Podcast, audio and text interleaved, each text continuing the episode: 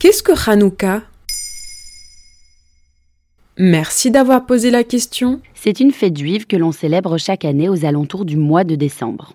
Hanouka, communément appelée la fête des Lumières, remonte à il y a 22 siècles. La fête de Hanouka, c'est d'abord la célébration d'un miracle. Selon la tradition rabbinique et les textes anciens, Hanouka, c'est la victoire du peuple juif sur l'envahisseur grec.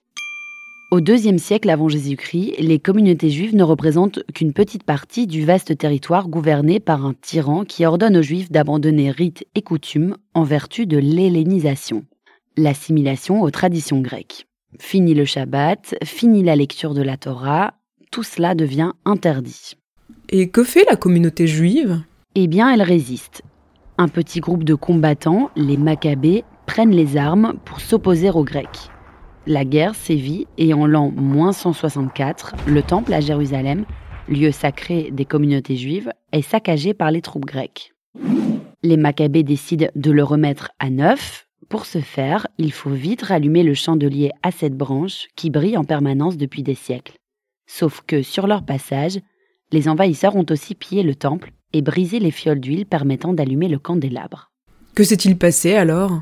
Les Juifs découvrent finalement une dernière fiole intacte. Ils allument les bougies du chandelier, n'espérant pas le voir briller plus d'une journée.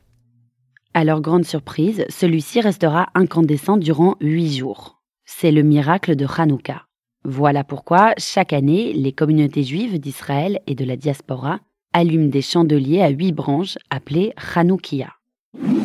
Ainsi, il convient d'allumer une première bougie le premier soir de la fête, puis de la rallumer et d'en allumer une seconde le second soir, et ainsi de suite, jusqu'à en allumer huit.